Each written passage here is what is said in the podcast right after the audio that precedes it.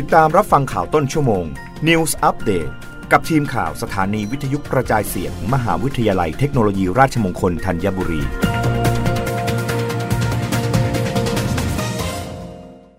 รับฟังข่าวต้นชั่วโมงโดยทีมข่าววิทยุราชมงคลธัญบุรีค่ะ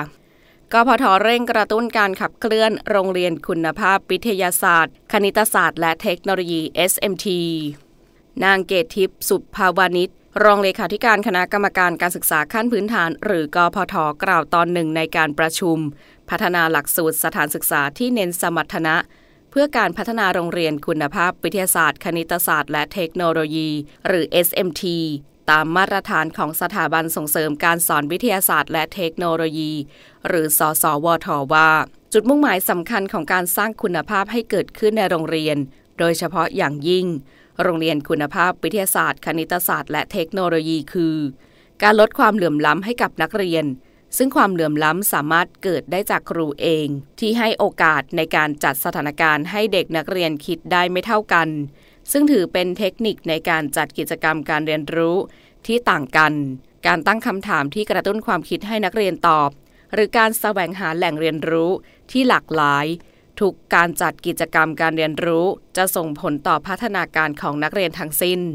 ดังนั้นเป้าหมายของการทำให้โรงเรียนในโครงการ SMT เกิดคุณภาพ จึงอยู่ที่สถานศึกษา ผู้บริหารและครูเป็นสำคัญ ที่จะร่วมกันขับเคลื่อนการจัดการเรียนรู้ สร้างคุณลักษณะที่พึงประสงค์ จนเกิดเป็นสมรรถนะผู้เรียน พร้อมทั้งบูรณาการทางระบบให้เป็นไปในทิศทางเดียวกัน การพัฒนาโรงเรียนคุณภาพ SMT ต้องให้ความสำคัญที่ผู้บริหารสามารถรวมครูให้ร่วม PLC เพื่อให้เกิดการพัฒนานักเรียนอย่างต่อเนื่องทำอย่างไรถึงจะบูรณาการตัวชี้วัดข้ามกลุ่มสาระ เติมคุณลักษณะ และทำให้มีเวลาสร้างสรรค์ผลงาน ที่เกิดจากการเรียนรู้ในชั่วโมง จนถึงสมรรถนะของผู้เรียนได้ โดยหน่วยการเรียนรู้นั้นทำให้เข้าถึงความรู้ เข้าถึงง่าย และมีความหมาย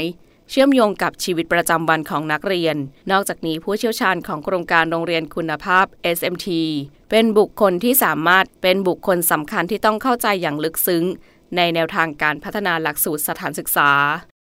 รับฟังข่าวครั้งต่อไปได้ในต้นชั่วโมงหน้า กับทีมข่าววิทยุ ราชมงคลธัญบุรีค่ะ รับฟังข่าวต้นชั่วโมง News อัปเดตครั้งต่อไป